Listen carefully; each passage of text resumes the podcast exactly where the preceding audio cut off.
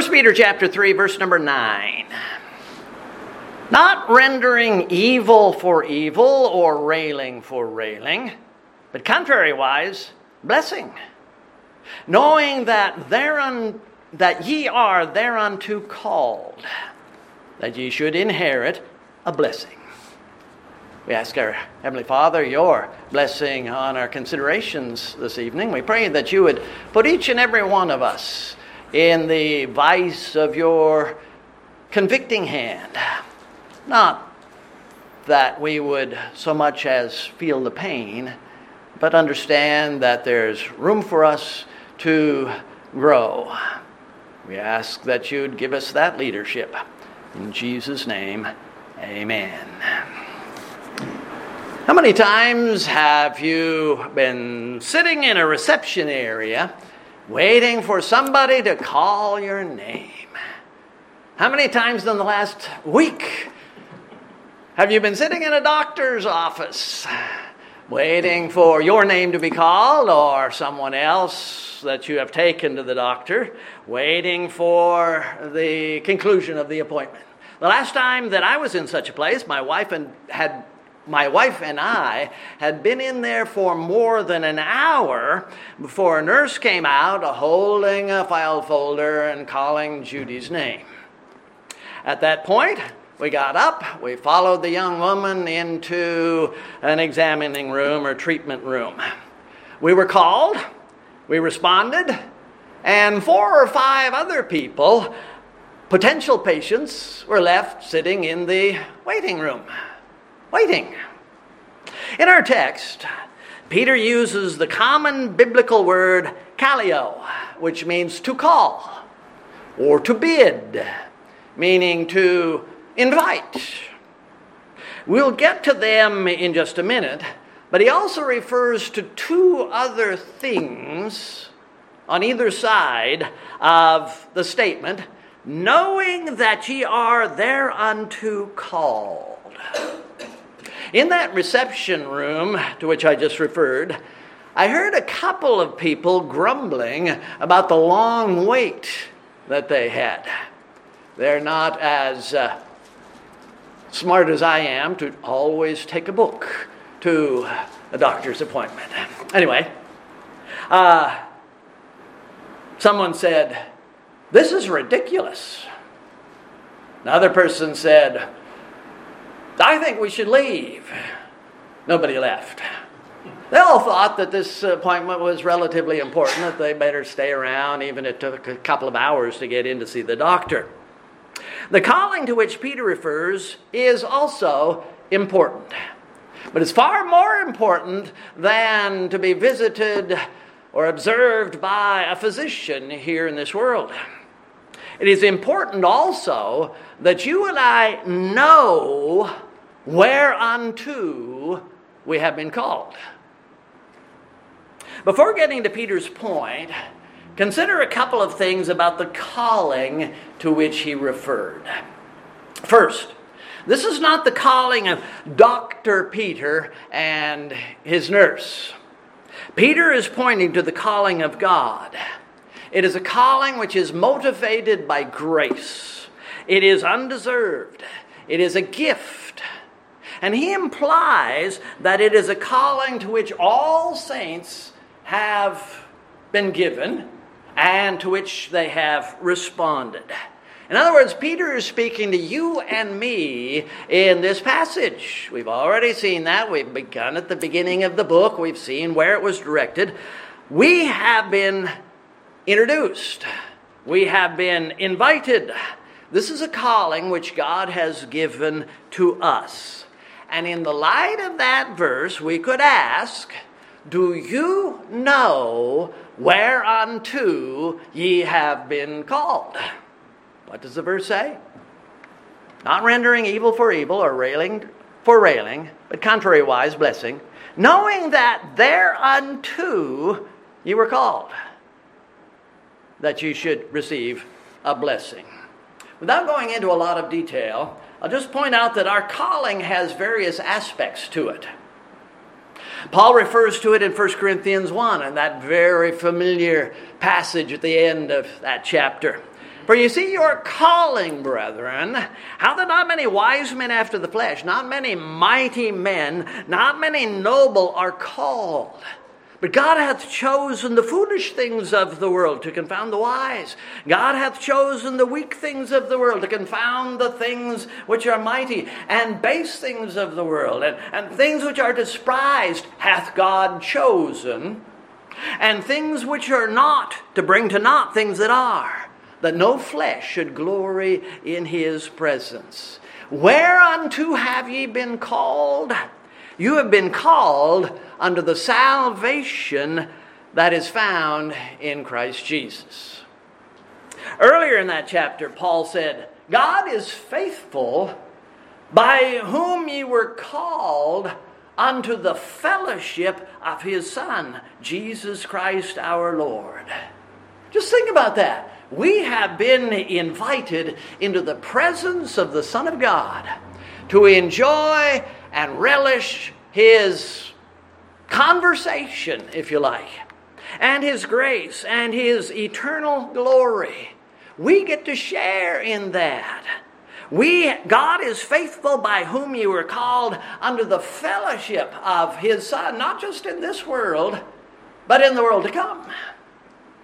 A couple of New Testament scriptures speak further about that glory and our invitation to it.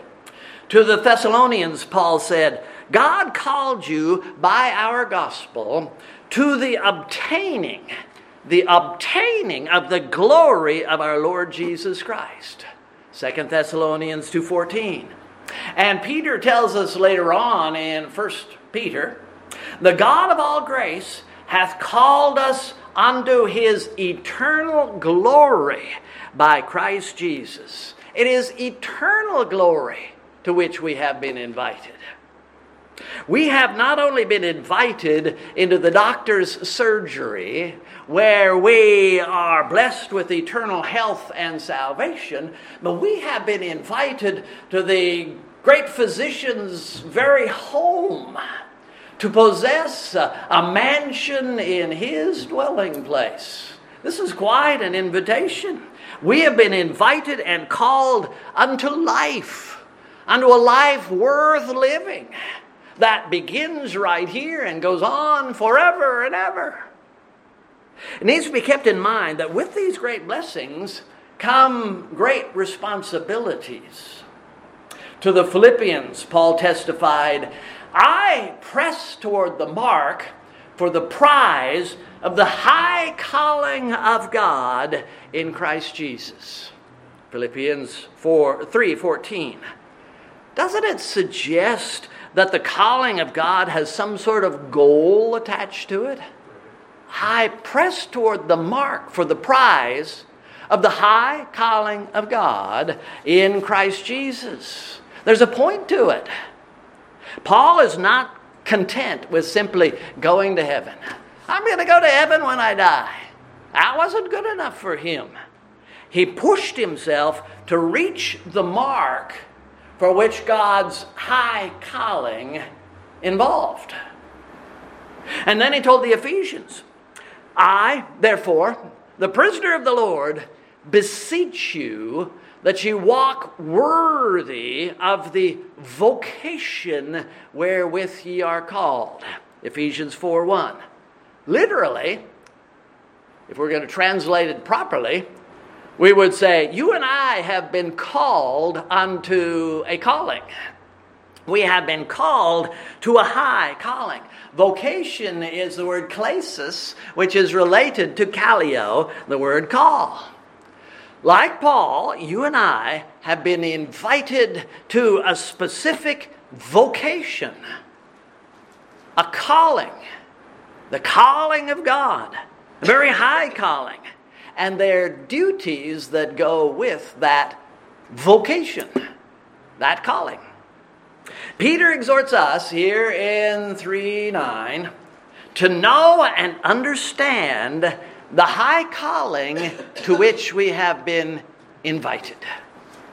The things which Peter is listening, listing, beginning in verse number 8, are all appropriate to our heavenly calling. Be of one mind, be tender hearted, be courteous. We have been called unto these things. The Lord has brought us into a relationship with Him in order to display these things. Have compassion for each other, love each other as brethren.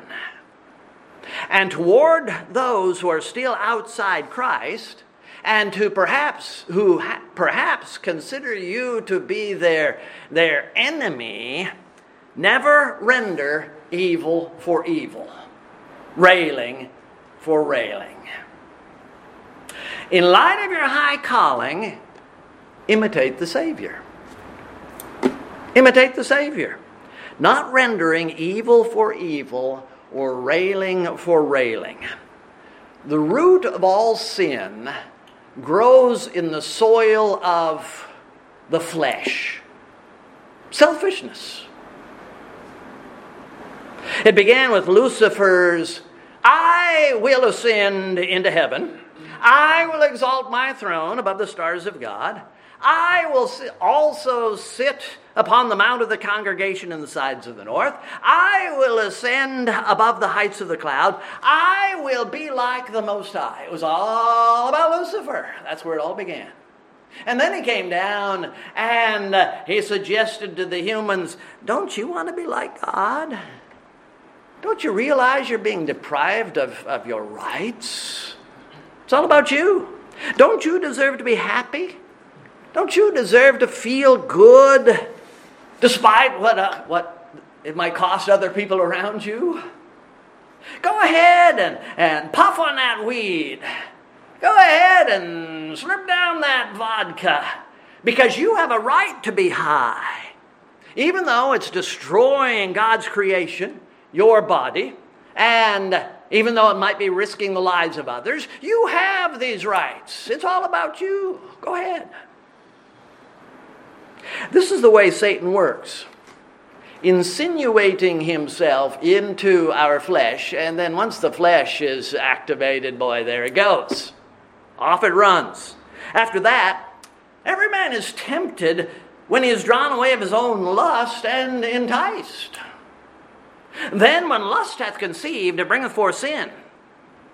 And sin, when it is finished, bringeth forth death. James 1 14 and 15. All human sin involves fleshly self.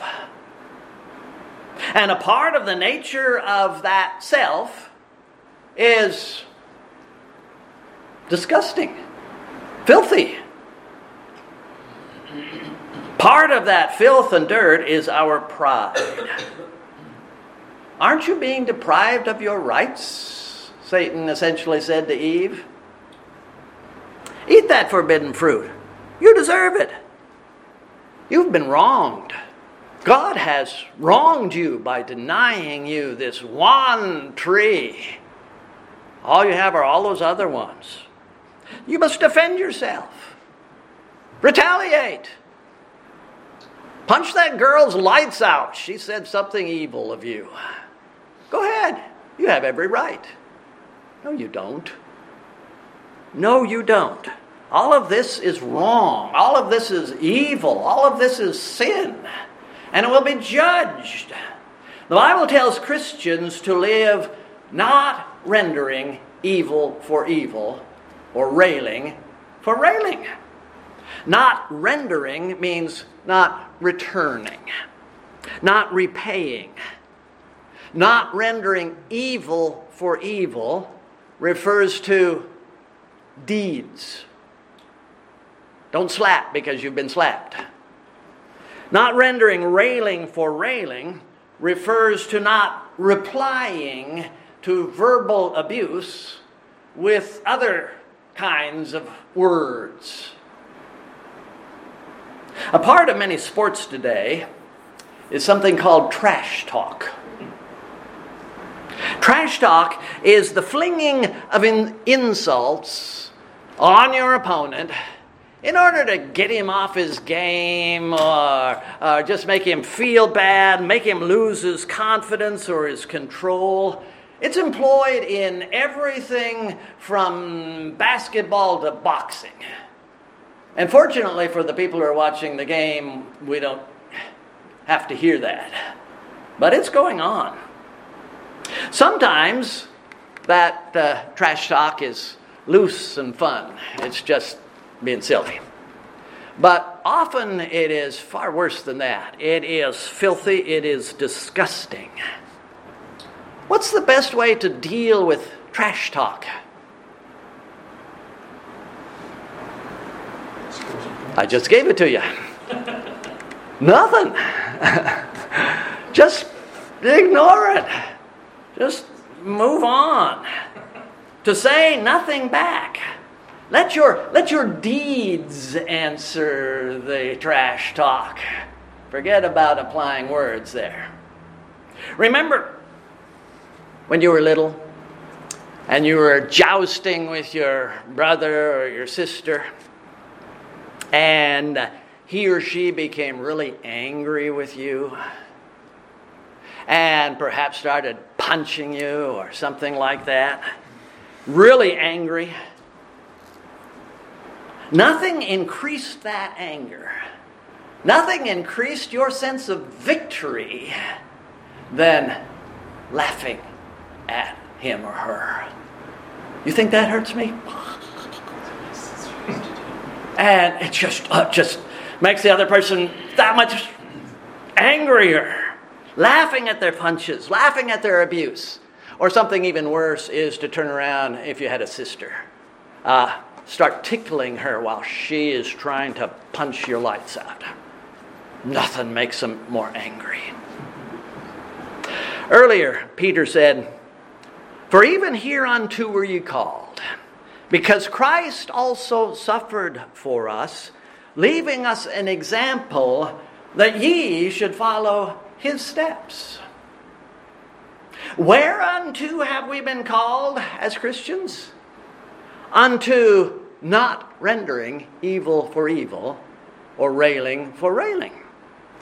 Among other things, we have been saved for the purpose of blessing those who abuse us. We've been saved for that purpose, whereunto ye have been called. Will there ever be a rule in sports against f- most forms of trash talk? I seriously doubt it. There, it, there are some forms of it. When there's actual threats against a person's life, then there are rules against that, and gestures involved in that, but not a simple insult. But the rules of Christianity have statements about trash talk. It's not Christian. It is not Christ like. Never render evil for evil, railing for railing. Contrariwise, your job, you've been called to be a blessing to these people who are railing upon you. A Christian is one of Christ's people. He is supposed to look like and represent his Savior.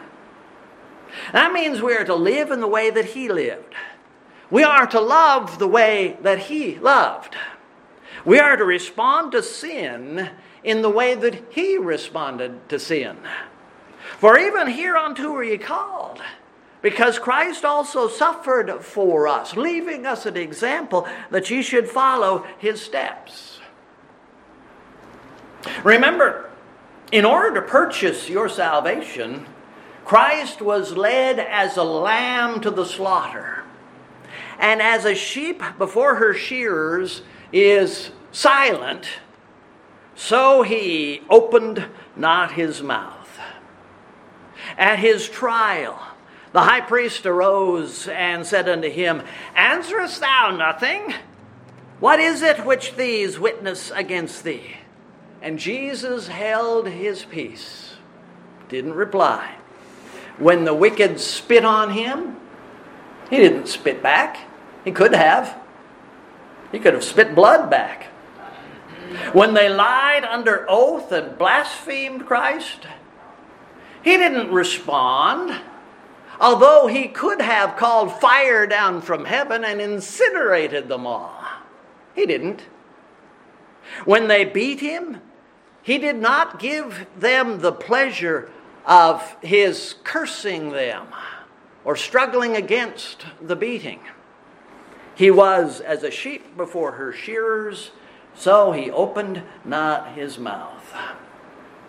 One of the pictures that we have of Christ in the Old Testament, one of the types we have of Christ, is the, the rock in the wilderness. In Exodus 17, the people of Israel were once again complaining about their circumstances. They expected heaven on earth, and what they found was earth is a place where we're supposed to serve God. They weren't too interested in that part.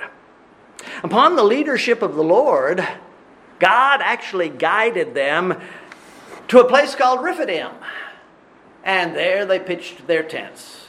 But there was no water for the people to drink. So they began to complain once again. And Moses cried out unto the Lord, What shall I do unto this people? They be almost ready to stone me. And God replied, Behold, I will stand before thee there on the rock in Horeb and thou shalt smite the rock, and there shall come water out of it, that the people may drink.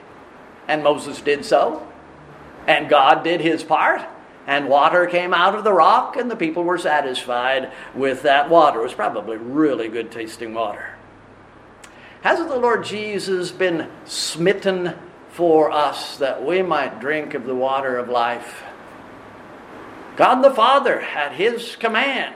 Christ was beaten, and the water of life flowed forth. There's our great example. Let someone assume that Jesus' behavior was simply a part of the requirement necessary for him to provide us with salvation. We have other statements Jesus said in his Sermon on the Mount, you can, you can turn there and follow along. It's a lengthy passage. John chapter, er, Matthew chapter 5. Matthew chapter 5, end of the chapter. Let's see. Verse number 38.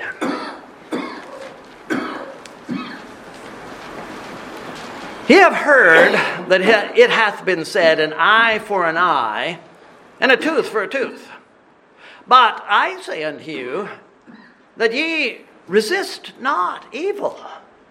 But whosoever shall smite thee on the right cheek, turn to him the other also. And if any man will sue thee at the law and take away thy coat, let him have thy cloak also. And whosoever shall compel thee to go a mile, go with him twain, two.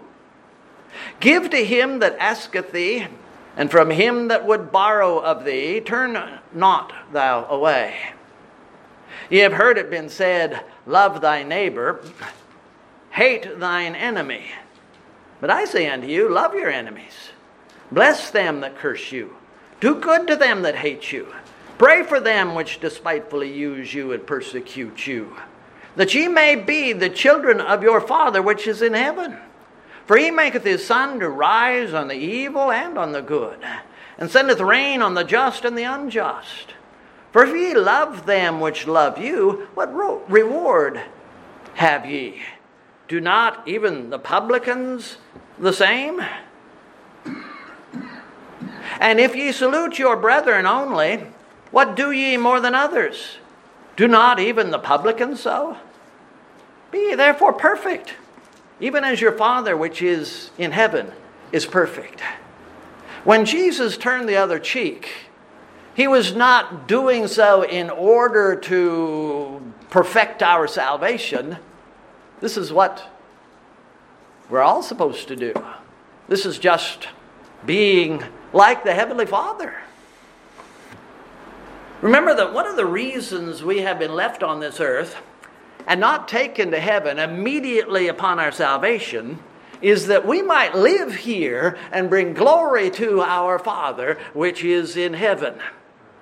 that we might make the lost around us recognize hey, there is a God, and He's just and, and, and loving and caring. Love your enemies, bless them that curse you, do good to them that hate you, pray for them which despitefully use you and persecute you, that ye may be the children of your Father which is in heaven. High on the list of our purposes in this world is to draw attention of others to our Savior, that God might be glorified in their salvation. Rendering evil for evil and railing for railing rather than blessing is contrary to our purpose, contrary to the reason for our calling, our salvation. Know not that ye are called thereunto? I was, when I was first thinking about this message, I considered the title An Eye for an Eye. And you want to take a look at that? Are the dogs outside? Maybe it's just persecution of the saints. Who knows?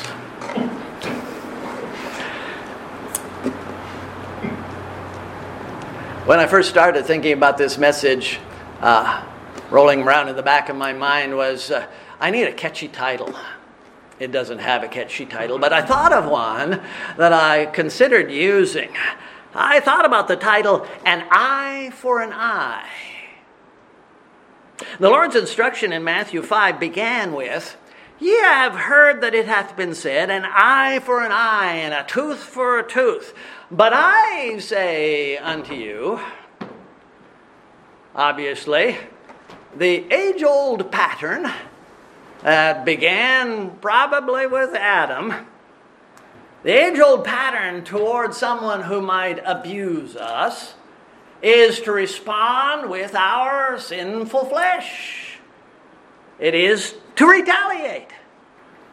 So he has hit you with a stick breaking one of your teeth and blinding an eye, then return the favor. Blind his eye, break two of his teeth. That's what we're supposed to do in this world. That's what the flesh says. That's what society tells us. But today, the words an eye for an eye can be taken in a more Christian sort of way.